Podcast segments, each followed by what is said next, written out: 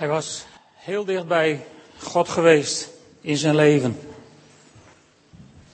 Hij had als het ware de liefde van God, de aanwezigheid van de Heer, fysiek gevoeld af en toe. En hij voelde zich een koningskind, geliefd door de Vader. En toch, hij had geen flauw idee waarom, maar op een of andere manier was hij het kwijtgeraakt. En was hij met mensen waar hij misschien beter niet mee in contact had kunnen komen, in een soort neerwaartse spiraal terechtgekomen. En het ging met zijn leven, ach, eigenlijk allemaal geweldig. Er werd grof geld verdiend. Alleen zijn relatie met God raakte hij wat kwijt. Maar hij was er niet eens ongerust over. Hij wist alleen dat hij in een soort neerwaartse spiraal terecht was gekomen. Steeds verder bij God vandaan. En de moraal in zijn leven die veranderde langzaam, maar zeker. En nu zat hij daar te overdenken. Want ach, dat grove geld, dat was op. De tijd van het grote verdienen was voorbij. En zijn vrienden, ach, die hadden hem eigenlijk niet meer zo nodig. Zijn huwelijk was gestrand, want ja, hij had een erg losse levensstijl ontwikkeld de laatste jaren. En nu had de dokter hem ook nog gezegd dat zijn gezondheid ernstig was aangetast door zijn ongezonde levensstijl. Hij voelde zich beroofd. Letterlijk beroofd. En de mensen van de kerk waar hij vroeger heen ging, die keken hem niet meer aan. En toen had hij die, die aparte figuur ontmoet. Die gezegd had, joh, misschien moet je zondag eens met mij meegaan naar mijn kerk. En zo was hij meegegaan naar die aparte kerk. De muziek was wel leuk. En de preek, ach, die was ook wel aardig. Open thuis, stond er op de muur, een beetje vreemd. Maar er waren mensen die even tijd voor hem hadden. Die even naar hem luisterden. Er was zelfs iemand geweest die aan het eind tegen hem had gezegd, joh, als we wat voor je kunnen doen. En dat had zijn hart geraakt. Dat had iets bij hem op gang gebracht. En zo kwam dat oude Bijbelverhaal terug in zijn gedachten. Van de warmhartige Samaritaan. Uit Lucas tien. En dat gaan wij nu met elkaar lezen. Lucas tien vanaf vers vijfentwintig. Er kwam een wetgeleerde die Jezus op de proef wilde stellen. En hij vroeg, meester, wat moet ik doen om deel te krijgen aan het eeuwige leven? Jezus antwoordde, wat staat er in de wet geschreven? Wat leest u daar? De wetgeleerde antwoordde, heb de Heer uw God lief met heel uw hart, met heel uw ziel, met heel uw kracht, met heel uw verstand en uw naaste als uzelf. U hebt juist geantwoord, zei Jezus tegen hem, doe dat en u zult leven. Maar de wetgeleerde wilde zich rechtvaardigen en vroeg aan Jezus, en wie is mijn naaste? Toen vertelde Jezus hem het volgende. Er was eens iemand die van Jeruzalem naar Jericho reisde en onderweg werd overvallen door rovers, die hem zijn kleren uittrokken, hem mishandelden en hem daarna halfdood achterlieten. Toevallig kwam er een priester langs, maar toen hij het slachtoffer zag liggen, liep hij met een boog om hem heen. Er kwam ook een leviet langs, maar bij het zien van het slachtoffer liep ook hij met een boog om hem heen. Een Samaritaan echter, die op reis was, kreeg medelijden toen hij hem zag liggen. Hij ging naar de gewonde man toe, goot olie en wijn over zijn wonden en verbond ze. Hij zette hem op zijn eigen rijdier en bracht hem naar een logement waar hij voor hem zorgde. De volgende morgen gaf hij twee denarii aan de eigenaar en zei, zorg voor hem, en als u meer kosten moet maken, zal ik u die op mijn terugreis vergoeden. Wie van deze drie is volgens u de naaste geworden van het slachtoffer van de rovers? De wetgeleerde zei, de man die medelijden met hem heeft getoond.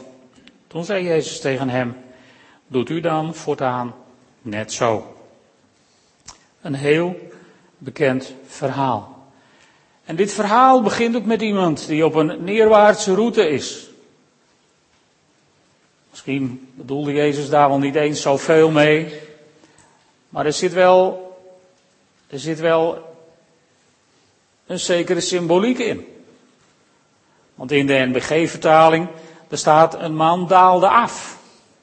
Van Jeruzalem naar Jericho. Als je in Israël bent geweest, dan weet je dat dat een eufemisme is. Als je van Jeruzalem naar Jericho gaat, dan daal je niet af, maar dan stort je meer of meer neer.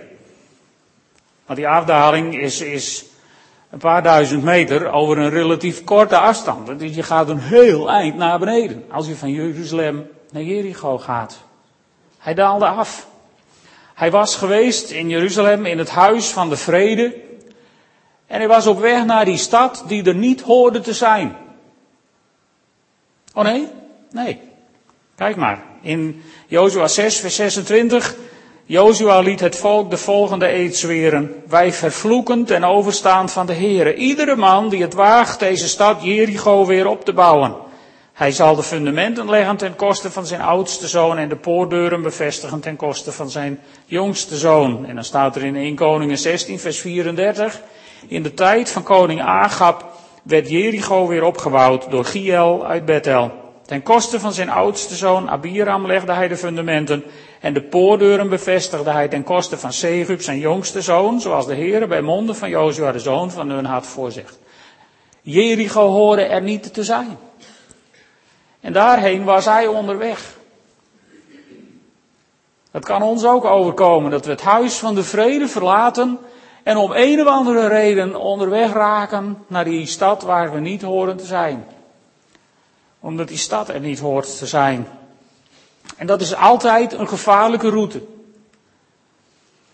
Dat is altijd een route waar je risico's loopt en waar je rovers tegenkomt die het op je leven hebben voorzien. En zo ook deze man. De eerste mensen die hij ontmoet op zijn reis, dat zijn rovers. Rovers die mensen gebruikten, anderen manipuleerden. En, en, en John Maxwell zegt dat zo mooi in zijn lesmateriaal. Zij zagen de man als een slachtoffer om uit te buiten. Dat brengt die rovers ineens wel erg dicht bij ons, trouwens. Want wij zien soms ook wel eens mensen waarvan we denken, goh, wat voor voordeel zou ik van hem of haar kunnen hebben? Of niet? Als je op zoek bent naar personeel, ook als je in de kerk op zoek bent naar vrijwilligers, kun je soms naar mensen kijken van wat zouden we aan hem of haar kunnen hebben. Zo hadden die rovers hem ook aanzien komen. Wat zouden we aan hem kunnen hebben? En zo hadden ze hem mishandeld en beroofd en voor dood achtergelaten. En daar lig je dan, langs de route. Niemand kon zien of hij nog leefde of niet. Want hij zag er redelijk beschadigd uit. En eh, lang zou hij vast niet meer leven als niemand hem hielp. En toen kwam daar een priester voorbij. We weten niet of die man die priester überhaupt wel gezien heeft. Ik bedoel, de, de, de, sommige verhalen die, die leggen je bijna uit dat hij die priester zag en vol hoop dacht, die gaat me wel helpen. Misschien wel, maar als hij werkelijk voor dood was achtergelaten, heeft hij het waarschijnlijk niet eens gemerkt. Heeft hij daar bewusteloos gelegen. En dan kwam die priester aan. En die zag hem liggen. En we weten niet waarheen die priester onderweg was. Misschien daalde hij ook wel af. Maar voor hetzelfde was hij op reis naar Jeruzalem. Laten we dat laatste even aannemen. Dat hij op reis was naar Jeruzalem. Maar ik wil, ik wil het niet goed praten wat die priester deed. Maar ik wil een beetje begrip bij jullie kweken voor de keuze van deze priester. Stel je voor, je bent priester. In het jaar nul, dat weet je nog niet, want de jaartelling die moest nog beginnen. Maar goed, je was priester in die tijd. En, en, En, en de stam van Aaron, die had erg goed zijn best gedaan. En die was heel trouw geweest aan het gebod van ga heen en vermenigvuldig u en vul de aarde. Dus het stikte van de priesters. En jouw familietje, jouw tak waar je bij hoorde, die was een enkele keer aan de beurt en dan mocht je naar de tempel om dienst te doen. Stel je nou voor dat hij op weg was omdat zijn takje toevallig aan de beurt was. Dan was hij op weg naar Jeruzalem en hij wist van als ik straks in de tempel kom, dan wordt er geloot wie het reukwerkoffer mag brengen. En als je één keer was uitgeloot als priester om het reukwerkoffer te brengen, kwam er een kruisje achter je naam of zoiets. En dan mocht je nooit weer, want er waren veel te veel priesters. Hoe weten we dat? Uit de Bijbel. In Lucas één komen we ook zo'n priester tegen. Zijn naam was Zacharias. En in vers acht staat, toen de afdeling van Zacharias eens aan de beurt was om de priesterdienst te vervullen, werd er volgens het gebruik van de priesters geloot en werd Zacharias door het lot aangewezen om het reukoffer op te dragen in het heiligdom van de Heer. Dat was de dag van je leven als priester, daar was je voor geboren. En één dag in je leven mocht je met dat heilige reukwerk de tempel in en dan mocht je dat offeren op het gouden reukwerkofferaltaar. En dan mocht je gebeden uitspreken en dan mocht je als priester naar buiten en dan mocht je je handen opheffen over het volk en dan mocht je tegen de mensen zeggen, de Heere zegen u en hij behoede u. Weet u wel, de Aaronitische zegen. Eén keer in je leven had je de kans, omdat door, toen Zacharias aan de beurt was, moest God zo nodig een engel sturen om zijn dag te verzieken. Zo sneu was het voor Zacharias dat hij niet uit zijn woorden kon komen. Maar goed, dat is verleden tijd. We zijn nu bij deze priester. Hij was onderweg naar Jeruzalem vol hoop. En zijn hart bonsde van verwachting. Misschien werd hij wel uitgeloot. En, en, en, en toen lag daar zo'n, zo'n, zo'n mens langs de weg. En je wist helemaal niet of die nog wel leefde. Hij zat onder het bloed en onder de, de, de smurrie en onder het zweet en... en, en En bovendien kende hij hem niet. En hij had, uh, hij had van zijn leermeesters geleerd. Van, van uh, luister eens, je naasten, dat zijn je vrienden. Dat zijn de mensen die je goed kent. Nou, deze kende hij niet, dus nee, dit was zijn naaste niet. Dus hij, hij voelde zich helemaal niet verantwoordelijk. Want dat was zijn naaste niet. Nee, dat hadden ze hem geleerd hoor, dat was zijn naaste niet. En bovendien, als hij, als hij daar aankwam, aan die figuur, dan stond er in de wet van Mozes... In Leviticus negentien vers zestien, iedereen die in het open veld het lijk aanraakt van iemand die door een ander gedood is, of een natuurlijke dood is gestorven, of de benen van een mens, of een graf, is zeven dagen onrein. En dan was zijn beurt voorbij. Dus, dus even goede vrienden. Maar, maar ten eerste was het zijn naaste niet, en ten tweede was het risico veel te groot.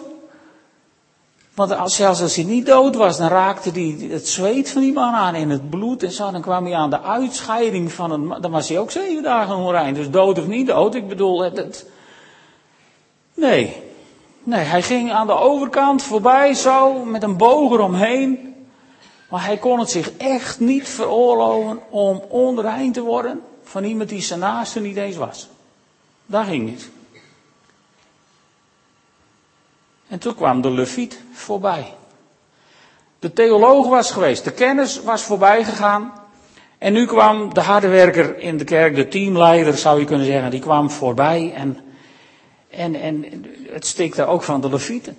Die mochten misschien ook maar één keer in hun leven, dat weet ik niet precies. Maar in ieder geval, stel dat hij ook op weg was naar Jeruzalem. Dan was eigenlijk het verhaal een beetje hetzelfde. Als hij aan die figuur kwam, dan werd hij onrein.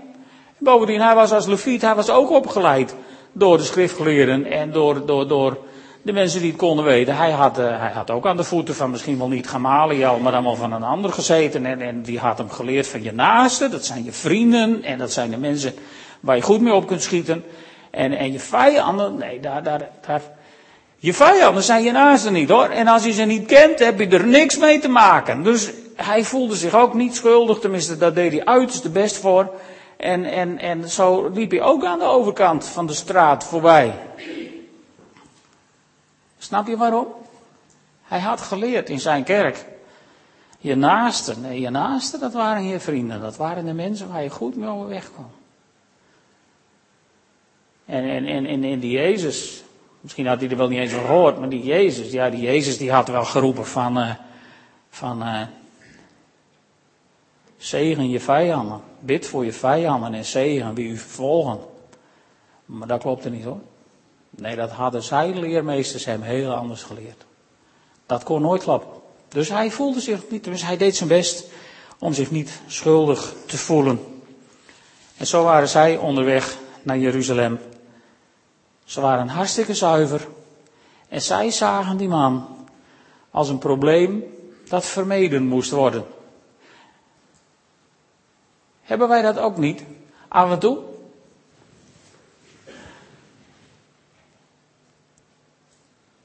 Dat je onder het koffiedrinken iemand op je af ziet komen en denken, met wie kan ik nu gauw een praatje beginnen, want lieve help. Nou hebben jullie natuurlijk nooit geen last van. En ik als voorganger hoorde geen last van te hebben. Dus laten we het er verder niet over hebben. Maar mocht je jezelf herkennen, dan heb je misschien een beetje begrip voor die priester en die leviet.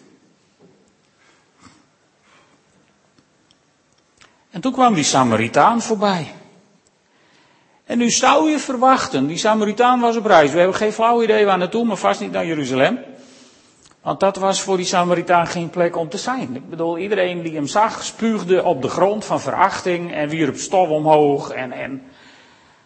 Nee, daar zou hij alleen maar nog meer afwijzing moeten ervaren dan hij al had ervaren in zijn leven. Dus de laatste plek waar hij behoefte aan had, was Jeruzalem. Dat was voor hem geen huis van de vrede.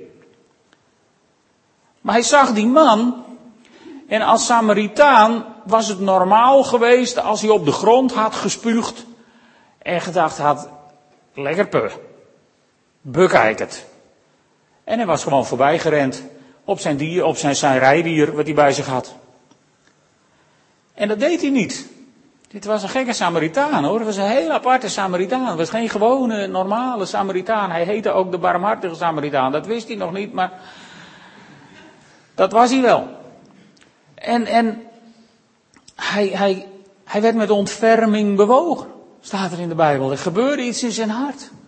Heel vreemd. Dat hoorde niet. Een Samaritaan hoorde niet met ontferming bewogen te worden over een Jood. Maar dat werd hij wel. En, en hij, hij, hij wist ook hoe het was om, om genegeerd te worden. Hij wist hoe het was om verworpen te worden. Hij wist hoe het was om afgewezen te worden. Hij snapte de gevoelens misschien wel van deze man. En vanuit dat verbroken hart wat hij had, ging hij naar de man toe. En hij zag deze man als een persoon die schreeuwend behoefte had aan een beetje liefde. Niet als een probleem wat vermeden moest worden. Ook niet aan iemand waar je wat aan zou kunnen hebben. Maar veel eer als iemand aan wie je wat kwijt zou kunnen. En dat deed hij. Hij ging naar hem toe. Hij, uh, hij verbond zijn wonden. Staat er. Hij, en dan komen die prachtige symbolen van olie en wijn. In onze tijd, dat wist hij nog niet. Want Pasen was nog niet geweest. En Pinksteren al helemaal niet. Dus hij wist dat allemaal nog niet. Maar hij goot olie over de wonden, zeg maar, voor ons. Het symbool van de Heilige Geest van God. En hij goot wijn over zijn wonden. In onze tijd het symbool van het bloed van Christus wat geneest. Want er is kracht in het bloed van het lam, weet je nog? En zo helpt hij deze man. En hij zet hem op zijn rijdier. En hij brengt hem naar de herberg. En hij draagt hem over aan de waard, of de herbergier. En hij delegeert de zorg voor deze man aan de herbergier. Dat was de Samaritaan. Dan komt de volgende persoon in dit prachtige rollenspel. De waard. Of de herbergier. De herbergier. Die uh, wist dat ook allemaal nog niet. Want Paulus had zijn brieven nog niet geschreven. Maar de herbergier werd toegerust tot dienstbetoon. Want hij gaf hem geld. om voor iemand te zorgen. De herbergier werd toegerust tot dienstbetoon. Efeze vier, vers twaalf. Om de heiligen toe te rusten voor het werk in zijn dienst. Nou, dat gebeurde. En hij kreeg de garantie. Hij kreeg de garantie van deze man. Van luister eens, zorg goed voor hem. Beknibbel niet op je investeringen. Maak je niet druk op wat het je kost om voor deze persoon te zorgen. Want als ik terugkom, zal ik het je vergoeden. Geweldig. Weet je, dat is zo bijzonder in dit verhaal. Als Jezus met zijn discipelen praat in Mattheüs zes, vers twintig, dus aan het begin van zijn bediening, dan zegt hij, verzamel schatten in de hemel. Daar vreet de mot nog, roest ze weg en daar breken geen dieven in om ze te stelen. En, en in Openbaringen tweeëntwintig, vers twaalf, daar zegt hij door, door de openbaring van Johannes, en dan zegt hij, ik kom spoedig en ik heb het loon bij me om iedereen te belonen naar zijn daden. Mooi hè, die herbergier. Hij wordt toegerust tot dienstbetoon en ik krijg de belofte van de meester, als ik terugkom zal ik het je vergoeden. Ik heb, dan heb ik mijn loon bij me en dan maak ik het met je goed. Maak ik het met je in orde. Wauw. Ja, dat waren de deelnemers aan dit verhaal. En de vraag die je dan bij je boven komt is, ja, en dit was een gelijkenis. Wie is wie in dit verhaal? Dat vraagt Jezus ook aan die schriftgeleerden die hem die vraag was komen stellen. Wie van deze drie is volgens u de naaste geworden van het slachtoffer van de rovers? En dan zegt die wetgeleerde, de man die medelijden met hem heeft getoond, want het woord Samaritaan kon hij niet over zijn lippen krijgen. Zonder op de grond te spugen. En dat paste niet zo goed nu, in deze setting. Dus hij draait er wat omheen en dan zegt Jezus, doet u dan voortaan net zo. Shocking was dat, want je naaste was toch alleen maar degene waar je goed mee overweg kon. Dat had hij toch geleerd aan de voeten van, roep het maar. Maar wie is wie voor ons dan? Laten we het dan maar terugbrengen bij onszelf.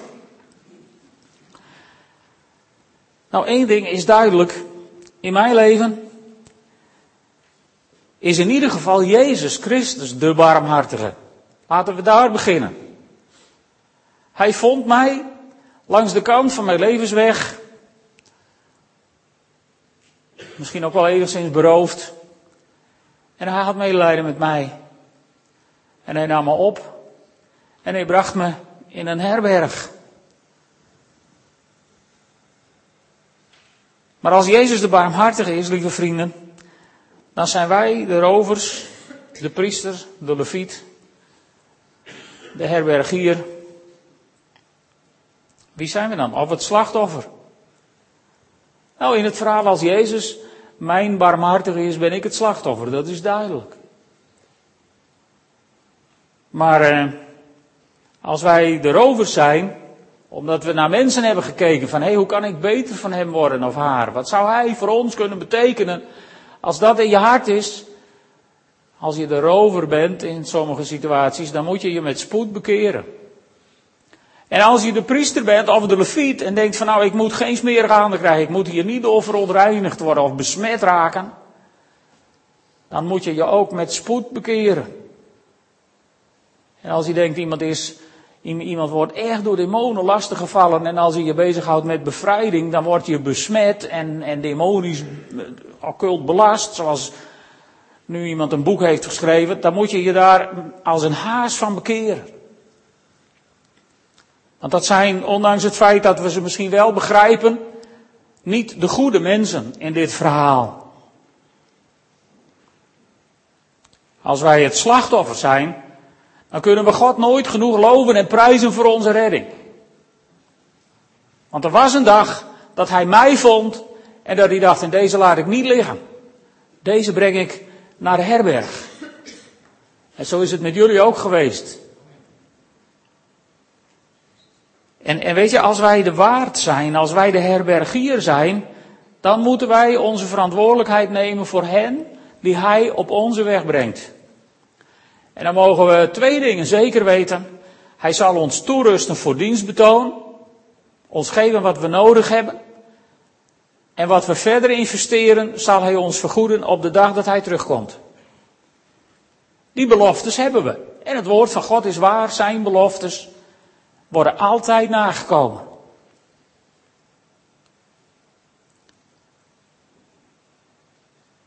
Maar dan komt die vraag, wie is dan onze naaste?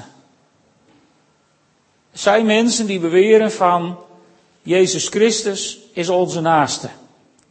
En als er in de Bijbel staat dat je je naaste moet liefhebben als jezelf, dan betekent dat dat je Jezus Christus lief moet hebben als jezelf. De afleiding daarvan is dat je verder met mensen op deze wereld niets hebt te maken. Nou, dat kan niet kloppen. Er zijn twee dingen die niet kloppen in deze theorie. Ten eerste, als je God moet liefhebben met heel je hart, heel je ziel, heel je verstand en al je kracht en Jezus Christus als jezelf, dan splits je de drie-eenheid in tweeën en dat kan niet. Vader, Zoon en Heilige Geest zijn hetzelfde en die moet je alle drie liefhebben met heel je hart, heel je ziel, heel je verstand en al je kracht. Oké, okay, en wie is dan mijn naaste dan? Nou, niet alleen maar je vriend, maar misschien wel degene die je tegenkomt op je weg. Het andere bezwaar ertegen is, is dat het, het verhaal, het gebod wat de farizeeër aanhaalt, dat is een samensmelding van twee geboden. Het ene gebod staat in de Torah, dat je God, de Heer, moet liefhebben. Hè? Dat is de geloofsbelijdenis van Israël. Hoor Israël, de Heere is God, de Heere is, of God is één. En dan komt er achteraan, en gij zult de Heere uw God liefhebben met heel uw hart, met heel uw ziel, met heel uw verstand en met al uw kracht. En in een ander stukje, in Deuteronomium, als ik het goed heb, daar gaat het over de verhouding met je medemens. De hele context gaat over hoe je met elkaar omgaat. En daar zegt God, jij moet je naaste dus liefhebben als jezelf. Als zijn ezel bezwijkt onder een last, mag je niet voorbij lopen en hem laten zitten met de brokken. Daar moet je hem helpen. En als iemand wat kwijt is geraakt, verloren is of een dier is weggelopen, dan moet je dat opvangen en goed verzorgen. En als je uit, je moet je best doen om uit te vinden van wie het is. En dan moet je het hem teruggeven. En allemaal van die dingen over hoe je met mensen omgaat. Dus je naaste liefhebben als jezelf is een oud-testamentisch gebod. Wat gaat over de verhouding met je medemens. Met andere woorden, je naaste is je medemens. En, en als ik dan de barmhartige moet zijn, want dat is wat Jezus tegen deze schriftgeleerden zegt. Hij zegt tegen hem, doe jij dan voortaan net zo. De opdracht die we meekrijgen is om die barmhartige te zijn, als we onderweg zijn. En we zien mensen die berooid en gewond en verslagen in het leven staan, omdat de omstandigheden nou een keer bikkelhard voor ze zijn geweest. Dan is het aan ons om medelijden met hen te hebben. Dan is het aan ons om hen te vertroosten. Dan is het aan ons om hen in aanraking te brengen met de Heilige Geest van God, de trooster. Degene die hen kracht geeft om weer verder te gaan. En dan is het aan ons om ze te zegenen en voor ze te bidden en ze de handen op te leggen, opdat ze genezing mogen ontvangen. Zo mogen wij de olie en de wijn in hun wonden gieten. Het bloed van Christus toepassen in hun leven is onze dure verantwoordelijkheid. En dan zijn we, lieve mensen, dan zijn we, dan moeten we bereid zijn om smerige handen te krijgen. Dan kan het niet zo zijn dat wij onze reinheid en onze zuiverheid hoger achten dan het vieze handen krijgen van een bebloede gewonde die we langs de kant van de weg opvissen. Want die Samaritaan werd smerig hoor, van dit verhaal. Want hij pakte die man niet zo op zijn ezel. Die moest hij stijf tegen zich aanhouden. Hij werd smerig. Hij kwam onder het bloed. Hij kwam onder het zweet. En wie weet wat die man nog meer aan uitscheidingen had gehad in zijn meer dan half dode toestand. Over het algemeen is dat niet zo fris. Maar hij moest hem in zijn armen nemen en op zijn rijdier zetten En hem ondersteunen door stijf tegen hem aan te lopen. En geloof mij, toen hij hem een keer in de herberg had, toen stonk hij naar deze man. En dat vond hij niet belangrijk. Hij had een mens gevonden. En hij had een mens, had hij het leven weer gegeven. En hij had die mens in de herberg gebracht. En nou zijn er niet zoveel dagen misschien in je leven dat je de barmhartige moet zijn. Maar je komt ze tegen op je weg. Ik geloof dat er veel meer dagen in ons leven zijn als gemeente. En gemeente zijn we elk ook persoonlijk. Ik geloof dat er veel dagen in ons leven zijn dat de grote barmhartige iemand heeft opgepikt langs de weg van zonde en verloren zijn en op zijn ezel heeft gezet en hem het eeuwige leven wenst te geven en hem bij jou misschien wel op de stoep zet. Zo van, heb je even tijd voor deze persoon? Heb je misschien even ruimte voor deze persoon in je huis? Heb je misschien als gemeente een plekje voor deze persoon? Die nog niet helemaal is gekneed naar onze gewoontes en misschien nog wel een beetje anders doet en ruikt en eruit ziet en whatever. Heb je even een plekje voor hem? Als ons antwoord dan is, ja Heer, wij zijn bereid vuile handen te maken. Wij zijn bereid mensen te herbergen die door u van de straat zijn geplukt. Dan zijn er twee dingen die helemaal zeker zijn. Hij zal ons toerusten voor dienstbetoon. En hij zal ons vergoeden naar onze daden als hij terugkomt. Zullen we gaan staan en een moment samen bidden. Vader in de hemel, ik dank u uit het allerdiepst van mijn hart. Dat er die dag was dat u mij voorbij kwam en me niet liet liggen. Maar me oppakte en in de herberg bracht. Heer, en ik dank u uit de grond van mijn hart voor die herberg waar plaats voor mij was. Wat voor me gezorgd werd, in me geïnvesteerd werd. En Heer, wilt u het hen vergoeden, ruimhartig. En Heer, nu we zo samen als gemeente voor u staan, willen we tegen u zeggen, Heere God, wij willen een herberg zijn voor de mensen die u van de straat vist. Hoe ze er ook aan toe zijn. Heere, schenk ons de genade dat we dat hart van u mogen ontvangen, waarin we bewogen zijn met de medemens om ons heen. Heere, en mochten we ooit zelf op reis zijn en iemand tegenkomen, wilt u ons dan leiden, Heer, in hoe we omgaan met zo iemand. Heere God, dan hebben we uw wijsheid nodig, dan hebben we uw liefde nodig, dan hebben we... Dan hebben we alle gaven van uw Heilige Geest nodig die er maar beschikbaar kunnen zijn. En Heer, ik bid u, schenk ons de genade. Dat we het in onze levens mee mogen maken. Dat iemand die zo bezig was af te dalen van het huis van de vrede naar de stad die er niet hoorde te zijn. Heer, geef ons de genade dat we het mogen meemaken. Dat mensen terugkeren in het huis van de vrede bij u. Heer, welk een vreugde moet het zijn om zo iemand tot bekering te zien komen. Wat een vreugde moet het zijn, Heer, om mensen tot heelheid te zien komen. Heer, en wat een voorrecht dat u ons dan wilt uitkiezen als de herbergier om voor ze te zorgen. Hier staan we, Heer, voor uw aangezicht. Hier zijn we om u te dienen. Met een diep verlangen in ons hart.